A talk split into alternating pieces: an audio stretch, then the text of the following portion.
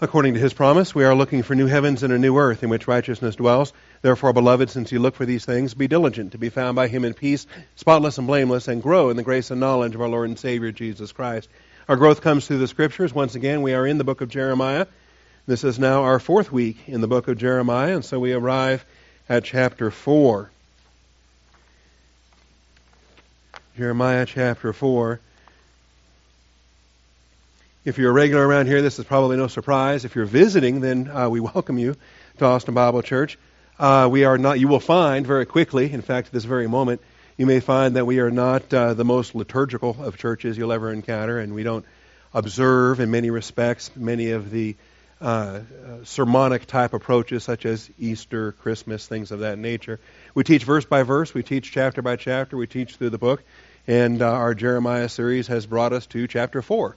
And so here we are. It may be the worst Easter message you've ever heard, or I trust the Holy Spirit will uh, actually bless it in many ways, uh, even in a resurrection connection. Um, I, I, say this often, uh, but my legendary status was, uh, was, was built in 2002 when, in our Through the Bible year, we came to the Whore of Babylon, Revelation chapter 17, on Christmas Sunday in 2002. And so that became my Christmas message. And like I say, it kind of fixed uh, the reputation ever since in terms of that.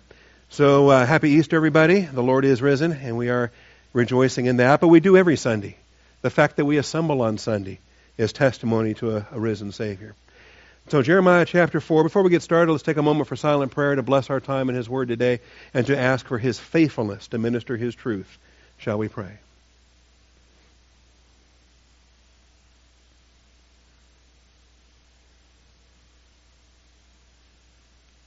Most gracious Heavenly Father, we thank you for the truth of your word and the blessing we have this morning. We thank you that you are the God of truth. We are children of truth. Your Spirit is the Spirit of truth who dwells within each one of us. He searches all things, Father, even the deep things of God, and we need that today. We need that every day, Father. I thank you that the Word of God is not a human endeavor, dependent upon how smart we are to figure these things out, but uh, the Word of God is entirely dependent upon how faithful you are to lead us in the paths of righteousness for your name's sake.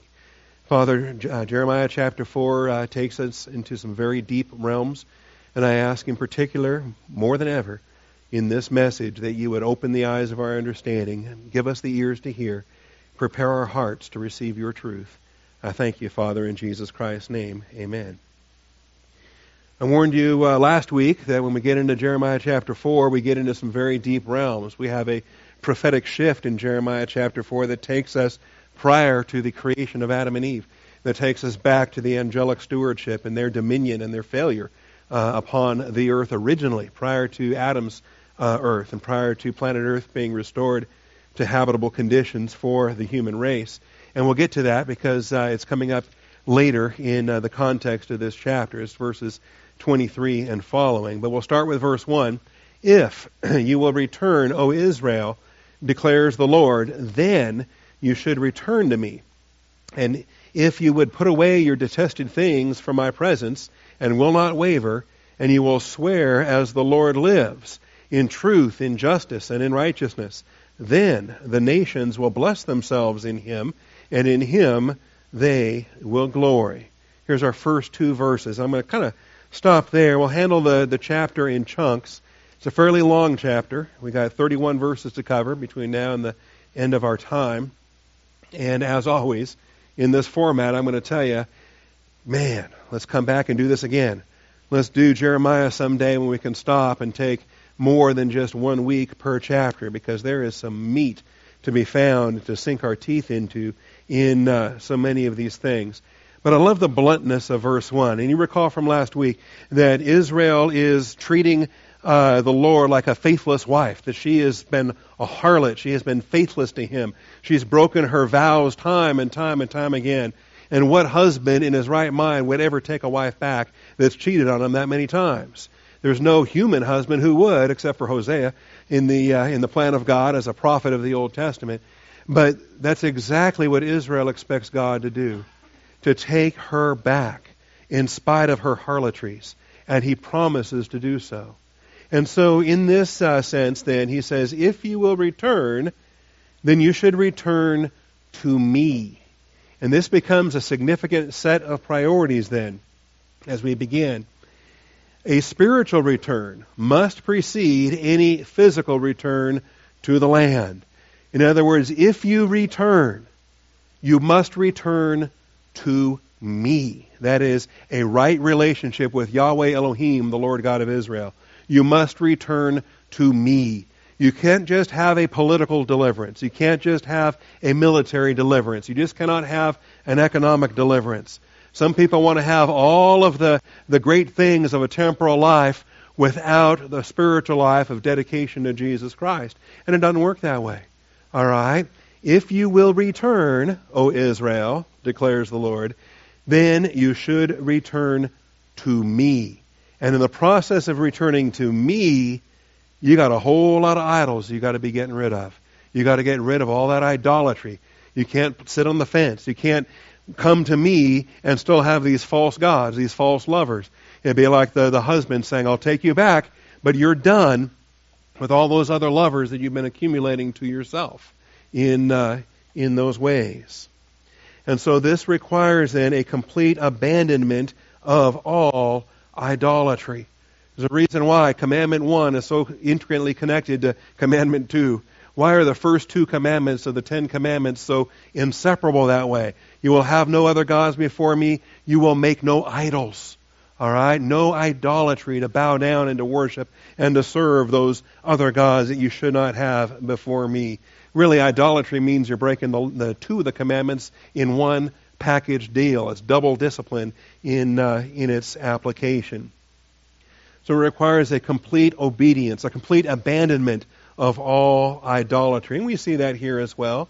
If you will put away your detested things from my presence. He doesn't want to see him anymore. Why do you still have him around in those applications? All right. If you're not familiar with Deuteronomy 27, we'll grab this very quickly. This uh, context is, or the uh, concept that we have spoken of here in Jeremiah 4:1 was previously addressed by Moses. And it's recorded here in Deuteronomy 27. You'll recall in uh, this chapter, uh, we have curses and we have blessings. Then when he put them under the law, he had the entire nation rehearse the cursings and the blessings. And they divided up with six of the tribes on one mountain and six of the tribes on the other mountain, right? Mount uh, Ebal and Mount Gerizim. And uh, Mount Ebal is the cursing mountain, okay? And in fact, we have that coming up as well in, uh, I don't remember if it's this chapter or chapter 5 or chapter 6, but Mount Ebal is coming up in the book of Jeremiah. So it's kind of neat that we get to see it here today in Deuteronomy 27. And in the uh, curses, as they're begun to be pronounced, notice verse 15 starts the recitation of the curses. Cursed is the man who makes an idol or a molten image, an abomination to the Lord the work of the hands of the craftsman, and he sets it up in secret. Well, it's not secret to God. And all the people shall answer and say, Amen. So, curse number one, as the nation is rehearsing their cursings, is this issue of idolatry. It's item number one on God's list, just like it's commandments number one and two in the uh, in the Decalogue in the Ten Commandments. Many of us are familiar with Joshua 24, and we may in fact have uh, oh, I don't know, household knickknacks, artwork, doormats on your front porch, or something above your door, somewhere in your house you have, as for me and my house, we will serve the Lord. Well, that's a snippet with a larger context. And that larger context agrees with Jeremiah chapter 4 and verse 1. If you're going to return, you're going to return to me, and you're going to put away all of these idols, all of this idolatry. And so in Jeremiah 24, at the end of Joshua, I'm sorry, Joshua 24, at the end of Joshua's life here, verses 14 and 15. Now therefore fear the Lord and serve him in sincerity and truth, and put away the gods which your fathers served beyond the river and in Egypt, and serve the Lord. Well, wait a minute. Are you trying to tell me that 40 years later, they are still in possession and custody of idols that they've been dragging around since Egypt? That's exactly what the scriptures indicate. that not only did the Exodus generation tote them around, but the next generation, the wilderness generation, inherited them and kept them and kept toting them around. And, and now they've conquered the land, or much of it, and we're at the end of the book of Joshua here, and he says, the time has come. We gotta we gotta get rid of these things. Why do why, why are we still holding on to them? If it is disagreeable in your sight to serve the Lord, choose for yourselves today whom you will serve, whether the gods which your fathers served, which were beyond the river, or the gods of the Amorites in whose land you were living. But as for me and my house, we will serve the Lord. And that's the context there. If you're going to be an idol worshiper, be an idol worshiper. But just be right out there with it and say, this is who I'm standing with. This is who I'm serving. Don't try to say one thing and have these other idols hidden over here. It doesn't work that way. That's spiritual adultery. That's like saying, well, this is my public wife, and then this is the one I'm sneaking around with over here. All right? That's why so often idolatry and adultery are interchanged in the metaphor through the Old Testament. We have the, uh, the aspects there for the nation to return, as I get back to Jeremiah 4 1 now, you will swear as the Lord lives. It requires a vow. It requires an oath. And this is something we're not as comfortable with in the New Testament as church age believers. We're actually admonished to not take vows as such, but to let our yes be yes and our no, no.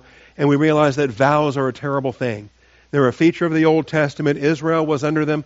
They will be under them again to survive the tribulation and to survive to the second advent of Jesus Christ and to see the return of Christ and the establishment of the millennium, the kingdom of God upon this earth. He says, You will swear as the Lord lives. You realize what kind of a vow that is? This require, requires a vow upon the life of Yahweh. A vow upon the life of Yahweh. That's a serious deal. Remember, who is Yahweh? He's the God who cannot die, right?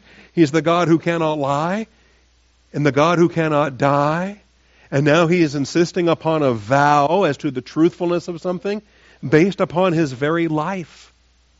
These are serious matters. These are almost beyond capacity to describe in the English language. I'm doing my best, all right? But to understand the nature of a vow, things that we have so lost in our culture.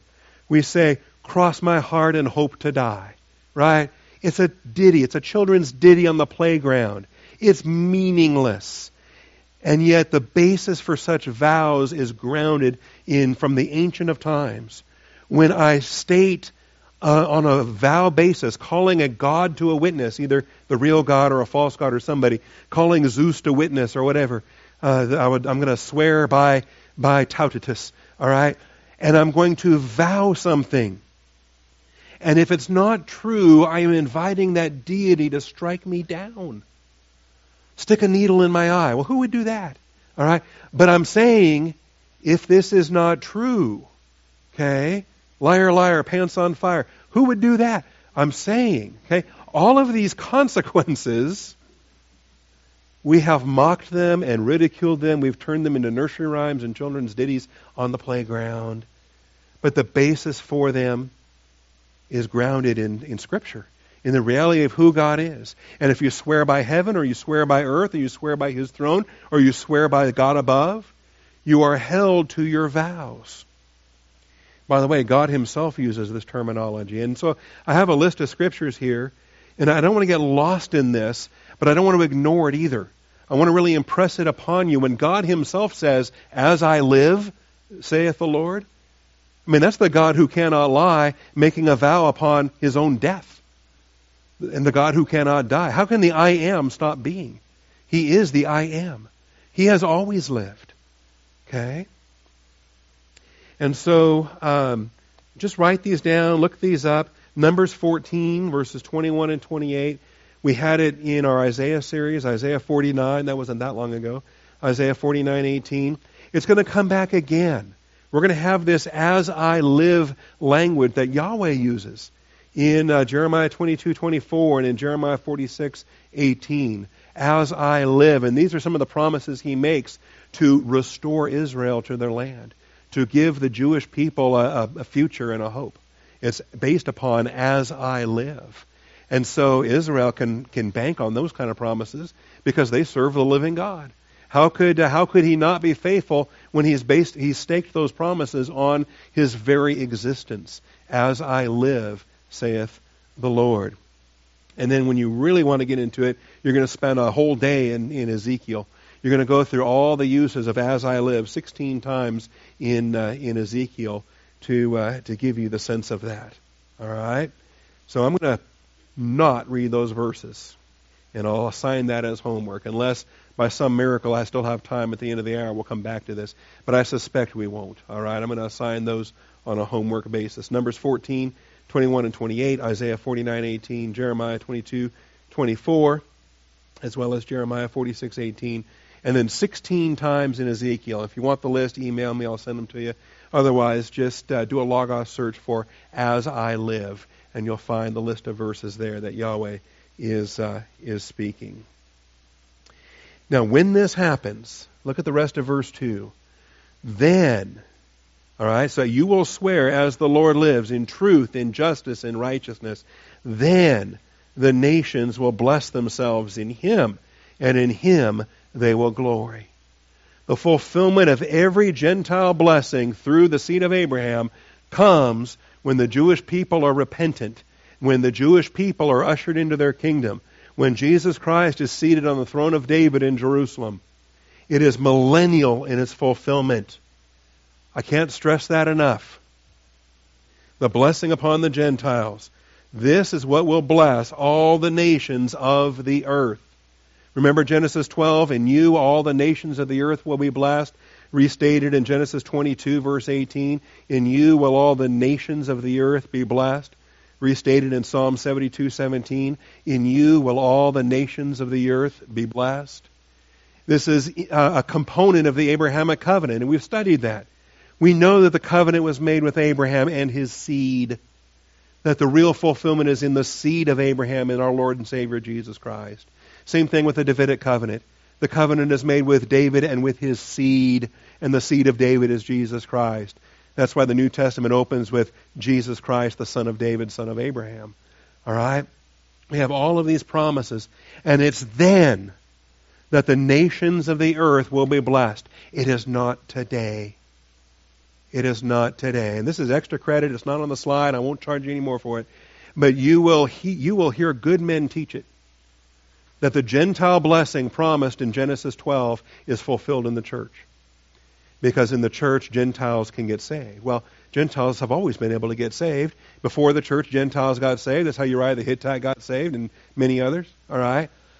It's, it, the church is not the fulfillment of Gentile blessings as per the Abrahamic covenant. In the church, we are neither Jew nor Gentile. We are a new creation, a new man in Christ. All right? The blessing of the Gentiles, and it says right here, then the nations will bless themselves in him, and in him they will glory. If I try to front load Gentile blessings as per the Abrahamic covenant to this day and age, dispensationally, I am off track. Gentile blessings as per Abrahamic and Davidic and new covenants come at the second advent of Jesus Christ. Of course, Gentiles are blessed today in the body of Christ, same as Jews are blessed today in the body of Christ. Has nothing to do with the Abrahamic or Davidic or new covenants. All right? Just take that. If you have questions, uh, we have question and answer night Wednesday night. But it is on that basis then that they will bless themselves in Him. You notice it's reciprocal. You notice that they do it but receive the benefit of it. And in Him they will glory. Millennial application. We'll have more on that when we get to more millennial portions of this book. Verse 3 For thus says the Lord to the men of Judah and to Jerusalem Break up your fallow ground and do not sow among thorns. Circumcise yourselves to the Lord. Remove the foreskins of your heart, men of Judah and inhabitants of Jerusalem, or else my wrath will go forth like fire and burn with none to quench it because of the evil of your deeds. And we have warnings now that are coming in verses 3 through 18. We start with this. And it's not anything that their ritual is going to save them by. It's not ritual circumcision of the flesh that's going to save them, or any external law keeping of Sabbath observance or anything else. They have to circumcise their heart, the foreskin of their heart. Rend your heart and not your garments, is what we read in Isaiah, if you remember that. Here we have it here. This is Jeremiah's version of, uh, of that. Um, let me put a slide up here and then see how much further I want to read. It's a big section here in verses 3 through 18. The warning for Judah is blunt. Confess and repent before you too are swept away. Repentance is very common a message of that imminent coming kingdom. The prophet, Isaiah preached repentance, Jeremiah preached repentance, Daniel, Ezekiel, all the prophets are preaching repentance. John the Baptist arises preaching the, the kingdom of heaven is at hand. And what's his message? Repent, for the kingdom of heaven is at hand. And so it's no question that we have repent in, a, in the context of a kingdom uh, promise. Confess and repent before you too are swept away. The context for this judgment is the 6th century BC Babylonian captivity. We're talking Nebuchadnezzar. All right, we're talking imminent. Jeremiah will live to see it. Daniel is, is carried off in 605, and he will be in Babylon when the when the final fall comes. Uh, Ezekiel is carried away in 597. He also will be in Babylon when the final end comes. Jeremiah is left right there. Jeremiah is left in Jerusalem. And he is inside the city in 587 when the city falls. And he will watch it from within. So the context for this judgment is the 6th century BC Babylonian captivity. And you recall, as we it's a little bit different because in Jeremiah, we, Jeremiah saw the northern kingdom swept away, and he was able to encourage Hezekiah to stay faithful. And King Hezekiah stayed faithful. And the southern kingdom was spared. The southern kingdom was rescued from the hand of the Assyrians. The southern kingdom was not swept away. But now, 150 years later, 100 plus years later, Jeremiah is on the scene, and uh, Josiah, now the last of the good kings, is uh, is not going to deliver his nation. Every king that comes after Josiah is, a, is, a, is worse than the one before. They're going to have bad king after bad king after bad king until they are ultimately also swept away. Now you can read through this. Um, blow a trumpet, assemble yourselves into the fortified cities, lift up a standard toward Zion, seek refuge, do not stand still. You know, don't just, you know, stand there, do something. I am bringing evil from the north and a great destruction. A lion has gone up from his thicket. I mean, there's, there's bad things that are happening, but they've got to start with repentance. If their heart attitude is not adjusted properly, there is no military answer for the problems of what they're dealing with. I think the same thing in our nation. If our nation doesn't get its spiritual house in order, we don't have uh, an answer on election day. There's no political answer. There's no economic answer. There's no military answer that can save our nation. We need believers to be hungry for the Word of God and to quit asking for their ears to be tickled. They need to start demanding that their pastors feed them and quit dilly dallying with fun and games. The heart realities are what must be dealt with because they are the source of behavioral external deeds. Start with the heart. I don't know why they both popped up. Sorry about that. Just the top point for now. The uh, heart realities are what must be dealt with. We already saw remove the foreskin of your heart. So we know that when he says circumcise yourselves, he's talking with a metaphor about the spiritual reality. He's not talking about the, the physical external thing that you do to a baby boy on the eighth day of his life. All right? That's a picture. But the reality is, on a spiritual basis, to circumcise your heart. Or as it says here in these other, uh, uh, other verses, verse 9, verse 14, verse 18, we see spiritual realities. Verse 9 says, It shall come about that that day declares the Lord that the heart of the king and the heart of the princes will fail. And the priests will be appalled and the prophets will be astounded. But it starts as a heart issue that's then reflected in uh, behavior and in external deeds. Verse 14 Wash your heart from evil, O Jerusalem. How do you wash your heart? Okay, it's a spiritual endeavor. We call it confession of sins. If we confess our sins, He is faithful and just to forgive us our sins and to cleanse us from all unrighteousness. But he says in verse 14, Wash your heart from evil, O Jerusalem, that you may be saved. How long will your wicked thoughts lodge within you? A lot of the Jews got very good at having an external religious display. The Pharisees majored in it. That was their specialty. They could walk around as the holiest guys on the planet, but their heart was a wreck. And Jesus knew that, and he pointed it out every single time. Verse 14 reflects that. Verse 18 reflects that. Your ways and your deeds. The ways is the heart attitude. That's where your mind is. That's where your heart is. That's where you're thinking all the time. Your ways and your deeds have brought you these have brought these things to you. This is your evil. How bitter, how it has touched your heart. The repentance has to be genuine. It has to be true. It has to be from the heart, or it's it's a phony show, and God will see right through it. Secondly, and in the process of this, the point flew up there too early, but you see it. Verse 10. Jeremiah has an accusation to make here. Do you ever blame God for something? Do you ever, that's human, right? I don't, I don't understand what I'm dealing with. I don't like it. So obviously, God, um, God, that's, that's wrong. You've done something wrong and stop it. Stop it now. All right? That's enough, God. I put up with that long enough. We just, we, we, we, humanly speaking, and then we have to retract and repent and adjust our thinking to God's attitude, of course. But he thinks that God is lying. The God who cannot lie is putting a condition out there saying repent, and Jeremiah says, God, you know these guys aren't going to repent. Jeremiah says, God, are you kidding me? These guys aren't going to repent. And Jeremiah may only be a 10 year old at this point, but he knows well enough that this nation will not repent. So he accuses the Lord of making a disingenuous offer in his promise of peace. Verse 10, uh, verse 10 says, Then I said, Ah, Lord God, surely you have uttered, utterly deceived this people and Jerusalem. All right? Don't call God a liar, but this is what he does. Surely you have utterly deceived this people and Jerusalem, saying, You shall have peace, whereas a sword touches the throat. He doesn't believe what he's commanded to preach. He doesn't think it's going to happen. How can you tell them to repent? They're not going to repent. You've utterly deceived this people. And it's interesting, and you wonder sometimes. I think this is the essence of God's sovereignty and man's volition, and how it's harmonized in God's plan, even if we can't always harmonize it ourselves, humanly speaking. Does it make it less of an offer? When John the Baptist said, The kingdom of heaven is at hand, was he lying? Now, God knew they were going to reject the kingdom. God knew they were going to crucify the Christ. So, why did he instruct John the Baptist to say the kingdom of heaven was at hand? Why did he instruct Jesus to preach the kingdom?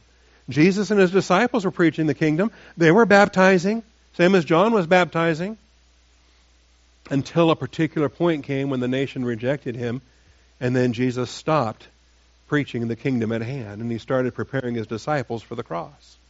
In a very hinge moment, he started to speak in parables of the coming kingdom. Very hinge moment in the life of Christ. Well, now God foreknew all of that.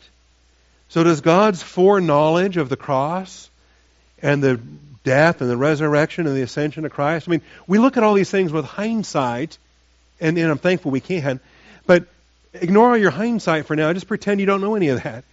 And say, was that a real offer or not? Was it a genuine offer of the kingdom, or was God a liar? Was he utterly deceiving the people when he sent John the Baptist in there to say, Repent, for the kingdom of heaven is at hand? And I think we look at this verse and we look at the whole realm of Scripture and we realize no. It was a genuine offer, and had they accepted it, the kingdom could have been brought in in that first century. See, God's sovereignty has a handle on all of human negative volition, and even better, angelic negative volition. Because the angelic rebellion preceded the human rebellion, and we're going to see that today as well. So I think this is the essence of God's sovereignty and man's volition harmonized in the glorious plan of God. I think it's also the essence of how we evangelize. Don't you dare base your evangelism upon who you're convinced uh, will, will accept the gospel or who you're convinced will never accept the gospel. Because we don't know. Excuse me. Well, that'll show up well on the MP3. All right. Have you ever looked at somebody and said, oh, they'll never believe the gospel? I'm not going to bother preaching it to them. Horrible. Pray hard.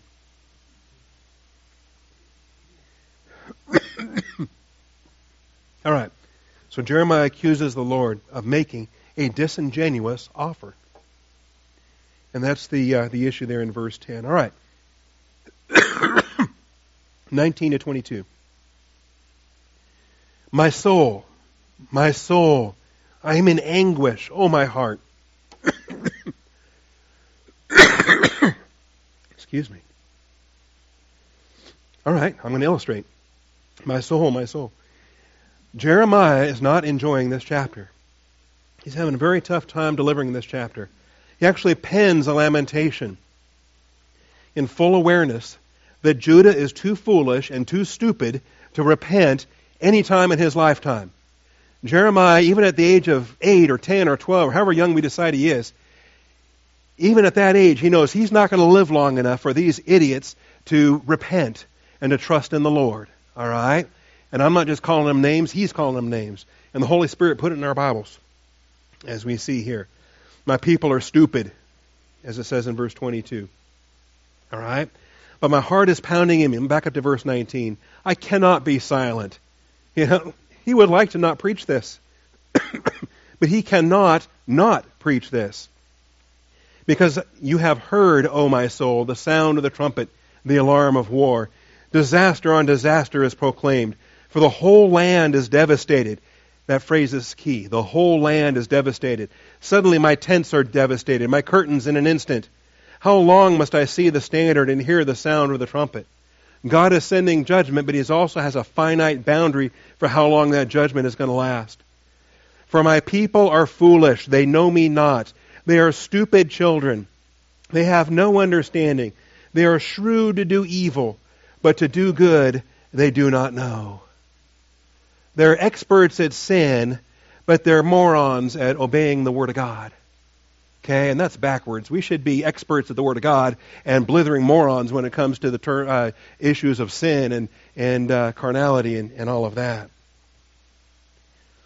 Now here's a fun one. I, this is this is just a, a fun one to preach. And if he gives me a voice, I'll get through it. His soul is in anguish and he cannot keep silent. This will come back again in chapter 20 when he actually tries to not give a message. He uh, lasts a little bit longer in chapter 20 than he did in chapter 4. In chapter 20, he actually kind of held it in for a little bit. And uh, by holding it in for a little bit, he made it worse. And it actually started to burn inside of him. And uh, the issues, uh, verse 9, chapter 20 and verse 9. If I say I will not remember him or speak any more his name, then in my heart it becomes like a burning fire shut up in my bones, and I am very weary of holding it in. I cannot endure it. It reaches a point that he either has to preach that message out there, or who knows if it might, you know, explode. What's the damage to a prophet when he just keeps it bottled up too long? Kind of a thing. So his soul is in anguish, and he cannot keep silent. And this characterization of uh, being stupid at good stuff and geniuses at bad stuff is uh, is kind of interesting.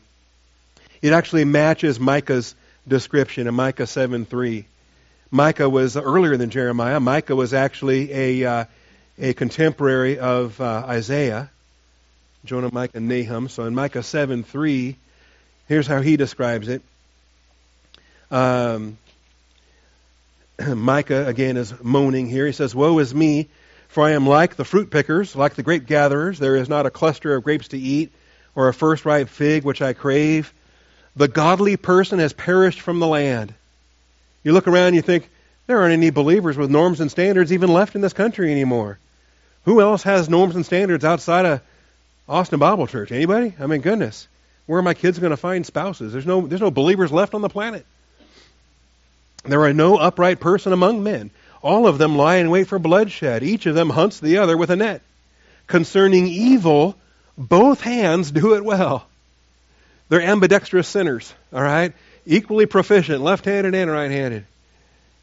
concerning sin, both uh, evil, both hands do it well.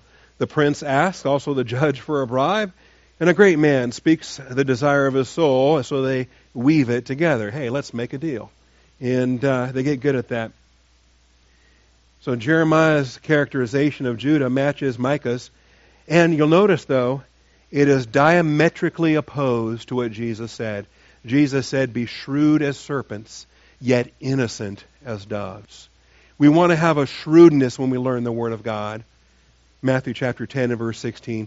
We do want to have a, a certain tactical wisdom as it applies to this fallen world we operate in. We don't want to be uh, so blithering naive that we're that we're victimized and in trouble in, in realms of, of, of sin and the sinners that are out there. We want to be aware of it. At the same time, we want to be innocent of all of it. All right, and that's how Jesus commands us to be shrewd as serpents, yet harmless as doves completely upside down from uh, how Jeremiah sees things here, where he says, They are shrewd to do evil, but to do good they do not know. They have it exactly upside down from what Jesus would uh, admonish us to in, uh, in that uh, respect. All right. So to do good they do not know. Now, we come to this hinge in verse 23. I looked on the earth, and behold, it was formless and void. The Hebrew here is the tohu wabohu that we have studied many times in Genesis 1 2. And in fact, there's only two places in the Bible that have the tohu wabohu construction that we have in Genesis 1 2, and that would be there and here. All right? Genesis 1 2 and Jeremiah 4 and verse 23. But I want you to notice that in the context here, we have different expressions and we have clues in the text that tell us wait a minute, there's something different in this paragraph compared to the paragraph before and the paragraph after. And there's a reason for that. And, and it's an expression we study in our hermeneutics classes when we study uh, aspects such as prophetic shift. When we're talking about human beings one minute and then we're talking about angels the next minute. How did we get there? All right, and Isaiah 14 was a good example of that, or Ezekiel 28, when we went from the earthly king to Satan. And we saw clues in the text that put us into a shift of context. Same thing that happens here. 23 through 26 is a bubble in the midst of what preceded it and what comes after it. And the language demands that. The language demands that we handle it somewhat differently. Remember, I mentioned in uh, the reference to the whole land in verse 20. That's significant because it's not found in this bubble. Uh, similar expressions are, but not that whole land. We get back to the whole land again in verse 27. You'll notice, Thus says the Lord, the whole land will be a desolation, yet I will not execute a complete destruction. And so the languages, the, the, the clues that we have in the text say, I've got a marker here in, in verse 20 and this is this expression, the whole land is devastated. And then that marker comes back in verse 27 the whole land shall be a desolation, yet I will not execute a complete destruction. All right? And so we've got a, a bridge there from the earlier section to the later section. But what is this bubble in the middle? In the, in the text, what is, the, what is this bubble? What is this prophetic shift in the middle of the vision? And you'll notice it's introduced with I looked. And we realize that in addition to everything else Jeremiah was seeing, in addition to all of his anguish at not wanting to warn Judah about the Babylonian destruction, he looks and he's given a vision here that about blows his mind because he's seeing things before Adam in these verses. He says, I looked upon the earth. Now that's that's a different expression than what we have with the whole land and the whole land. I looked on the earth, and behold, it was formless and void, and to the heavens, and they had no light.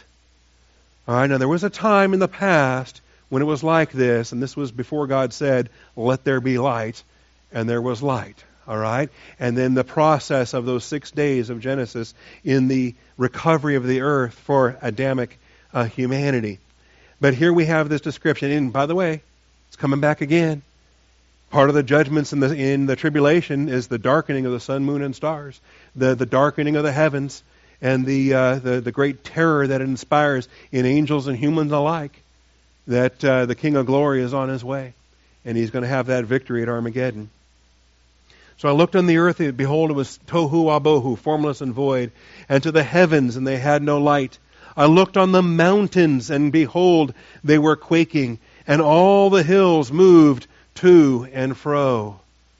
Now this is not, this is not a uh, 6th century BC context. The context for this judgment is the pre-Adamic destruction of the angelic earth. This is global. How many times has God judged the earth globally? All right, I mean Noah's flood is the obvious one. But was there darkness associated with Noah's flood? The quaking of the mountains? I mean, we have some of that, some earthquake and volcano activity in the flood.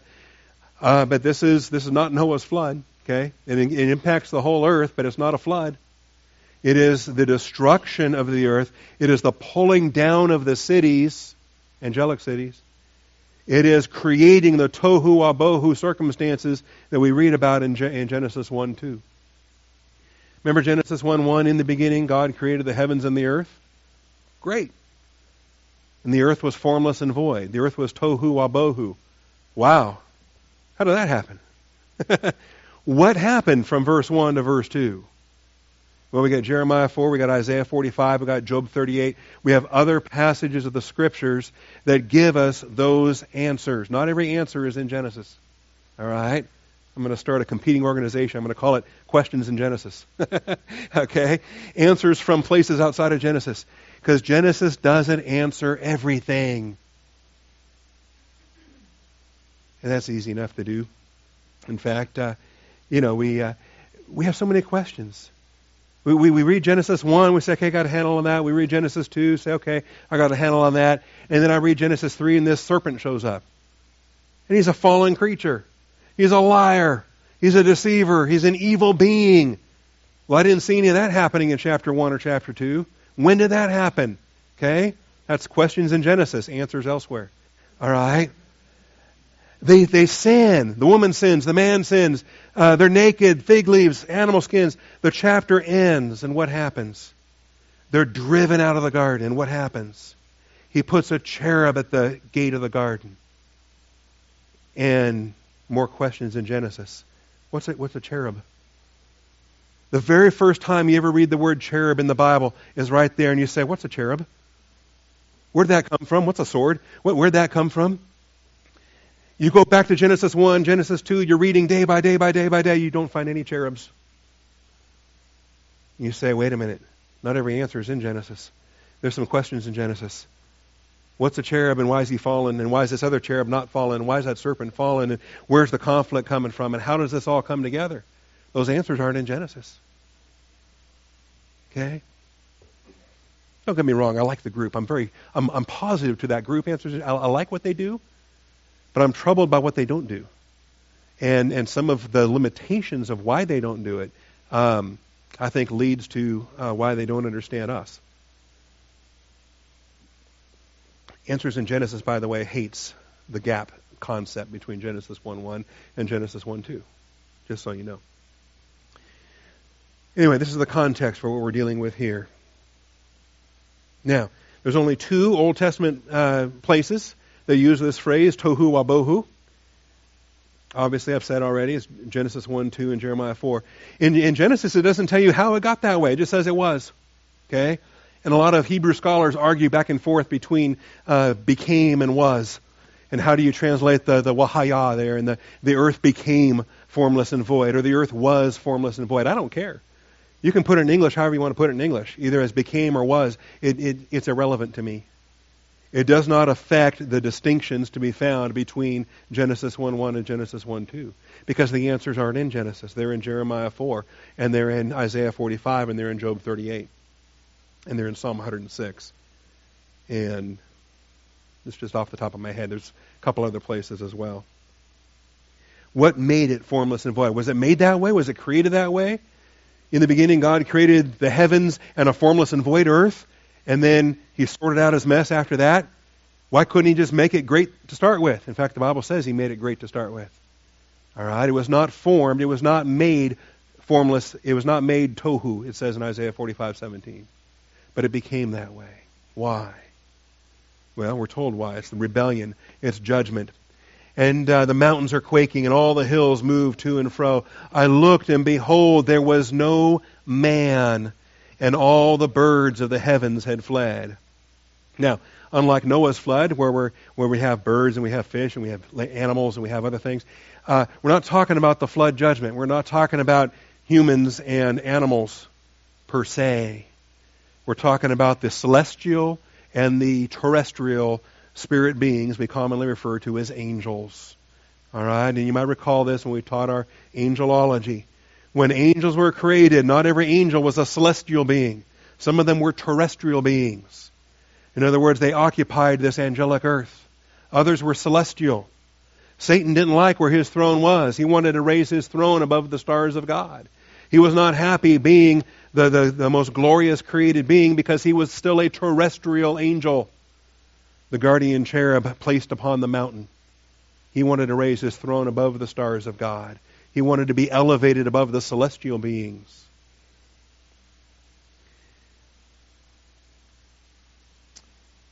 In any event, let's look at this fourfold looking.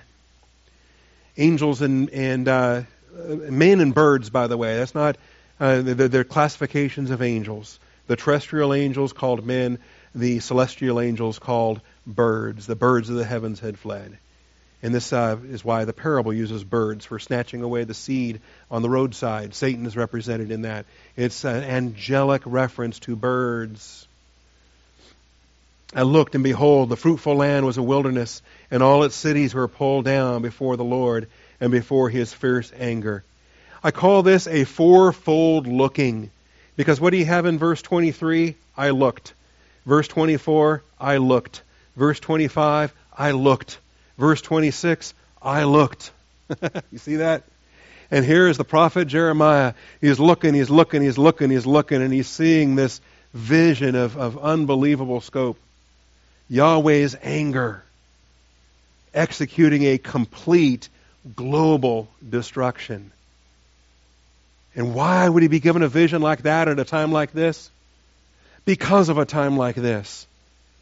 It gets to be a great encouragement to know that Nebuchadnezzar's destruction is partial.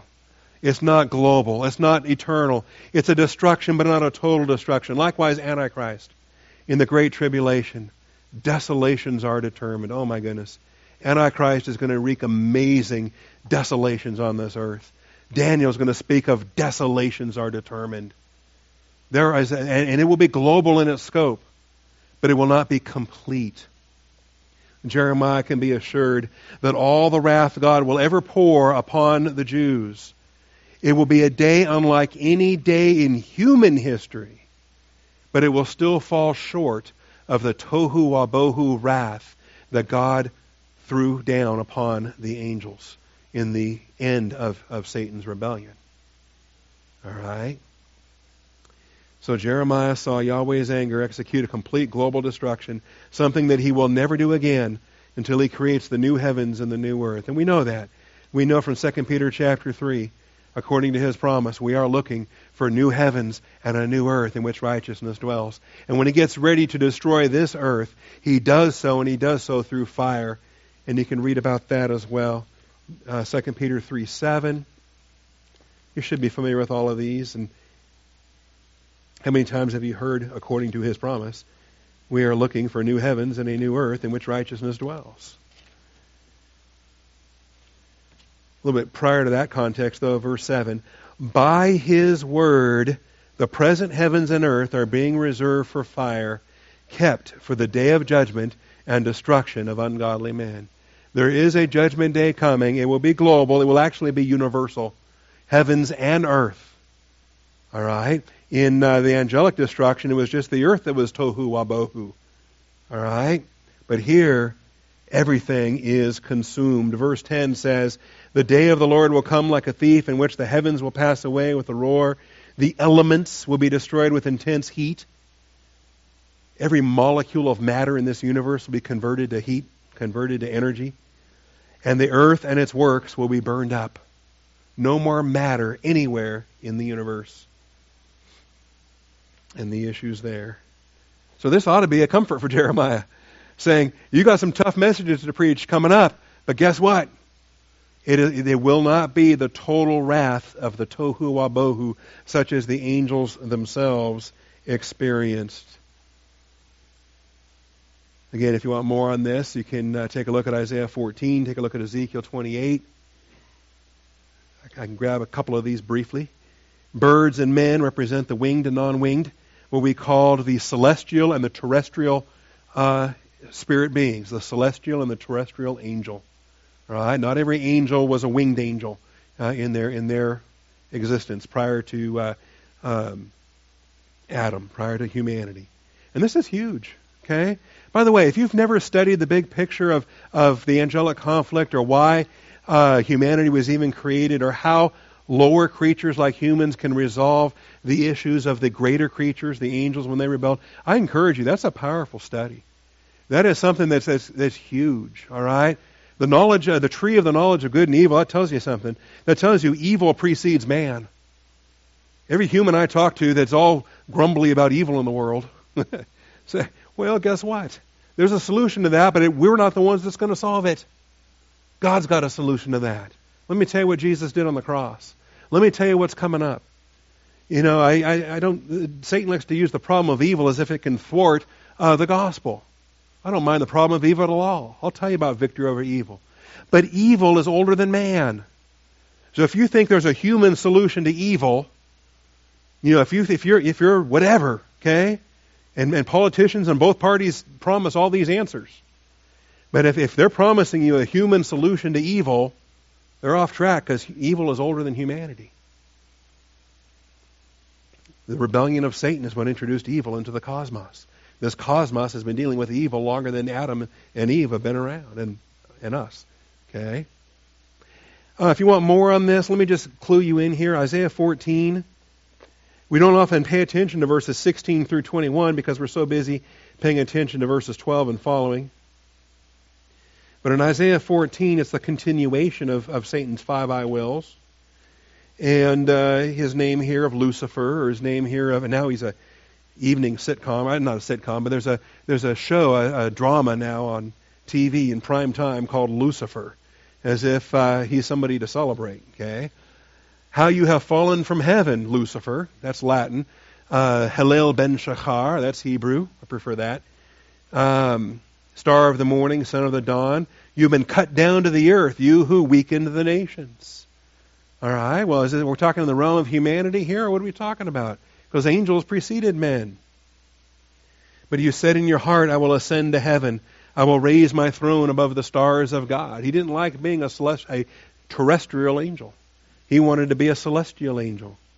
I will sit on the mount of the assembly in the recesses of the north. Oh, he lusted after a seat, but it wasn't his. To which of the angels did God say, Sit at my right hand until I make your enemies a footstool for your feet? None of the angels were entitled to that throne, but Jesus Christ himself, in victory, was entitled to that throne. I will make myself, I will ascend above the heights of the clouds. I will make myself like the Most High. Here's the rebellion of Satan. Nevertheless, you will be thrust down to Sheol, to the recesses of the pit. Those who see you will gaze at you. They will ponder over you. Is this the man who made the earth tremble? Read through these verses and consider a pre Adamic context on the angelic earth. Who made the earth tremble? Who shook kingdoms, who made the world like a wilderness. That's not the full tohu wabohu, but it's half of it. Who made the world like a wilderness and overthrew its cities. Who did not allow his prisoners to go home. The ugliness of war when you execute your POWs before they can be rescued by the uh, victorious forces.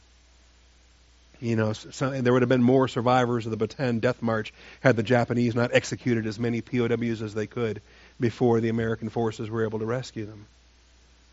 Satan did not allow his prisoners to go home. Remember, angels could die. They were, they were mortal before they were immortal.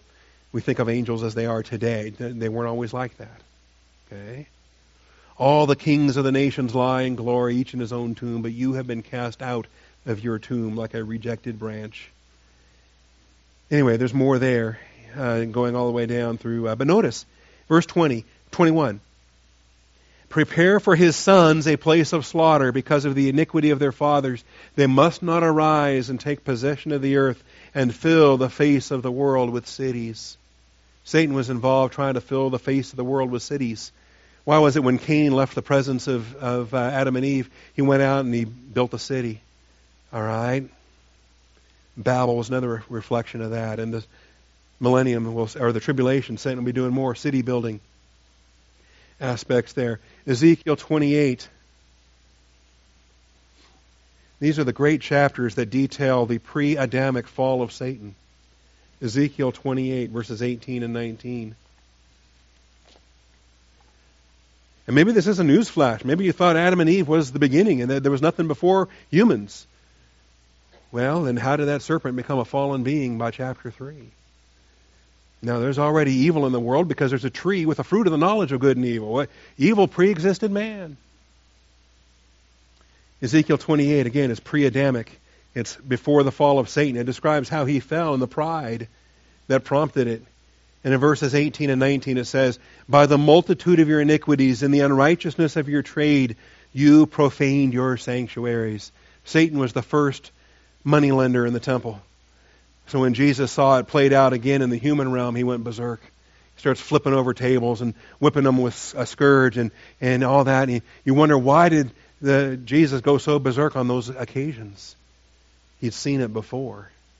He, he realized that the satanic evil that motivates all of this. You profaned your sanctuaries. Therefore, I have brought fire from the midst of you. Remember how fire could be inside the prophets? I have brought fire from the midst of you. It has consumed you, and I have turned you to ashes on the earth in the eyes of all who see you. He's no longer the glorious gem encrusted dragon that he used to be. Now he's the scaly, ugly dragon of darkness that has to disguise himself as an angel of light because that internal fire has just consumed him. All who know you among the peoples are appalled at you you have become terrified and you will cease to be forever. All right, there's issues there with Satan's fall. So we want to expand our thinking and dwell in, in Jeremiah 4 in a context with uh, Genesis 1, in a context with Isaiah 14, with Ezekiel 28, with Jeremiah 38, with other such passages that precede Adam in the Bible. Which takes us then to huh, that's backwards. Uh, verses 27 through 31 verses 27 through 31 and we can conclude the chapter in three minutes. Verses 27 through 31